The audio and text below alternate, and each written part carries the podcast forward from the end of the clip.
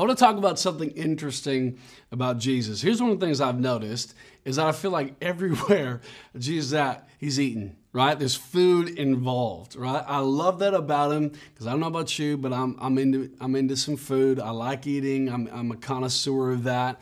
And so I love that Jesus always uh, hanging out with his disciples around a meal. He's talking about food. He's using food metaphors. Why? Because so so much of life happens around those meal times. There's something powerful actually in each and every one of our lives when we learn how to enjoy a good meal. Well, one of the, the verses that I reference here in the intro chapter of the Following Jesus book is out of the book of Revelation in the Bible, chapter 3, verse 20. I love this. Maybe you've heard this one before. Here I am, this is Jesus talking, I stand at the door and knock. If any person, if anyone hears my voice and opens the door, I will come in and eat with that person and they with me. Man, this, is, you know, it's one of those passages we can just cruise by quick. We've maybe all seen like the little classic old school painting of Jesus leaning in and knocking at a door.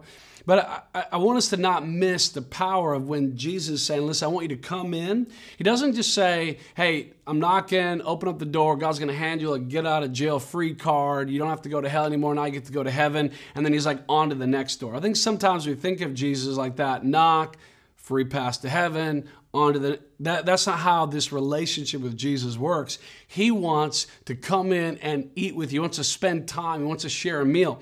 Now, in American, you know, kind of terms, a meal could be a quick drive-through, 15 minutes, right? You sit down, scar some food, you're gone. In his context that Jesus is referencing, this could be hours, right? So when Jesus says, I want to come in, we're going to have a meal together, he's saying, listen, I want to spend time with you. I'm not just here to just get you saved and move on. I want a relationship. I want to be close to you. I want to be in your world. I want to be in your airspace. So this is so key when we when we're having a relationship with God that we just don't think, man, God's just interested in, in the, the, the quick few second relationship. He wants to know you. He wants to spend time with you. He wants to have a relationship with you. He wants to he wants that that part of your relationship to go deeper than just a just a, you know, hey, I'm going to follow Jesus. But I do want to encourage anyone who's watching this who maybe you haven't yet made that decision to allow Jesus into your life, right? That first step really is when Jesus is knocking to say, okay, I'm going to answer that.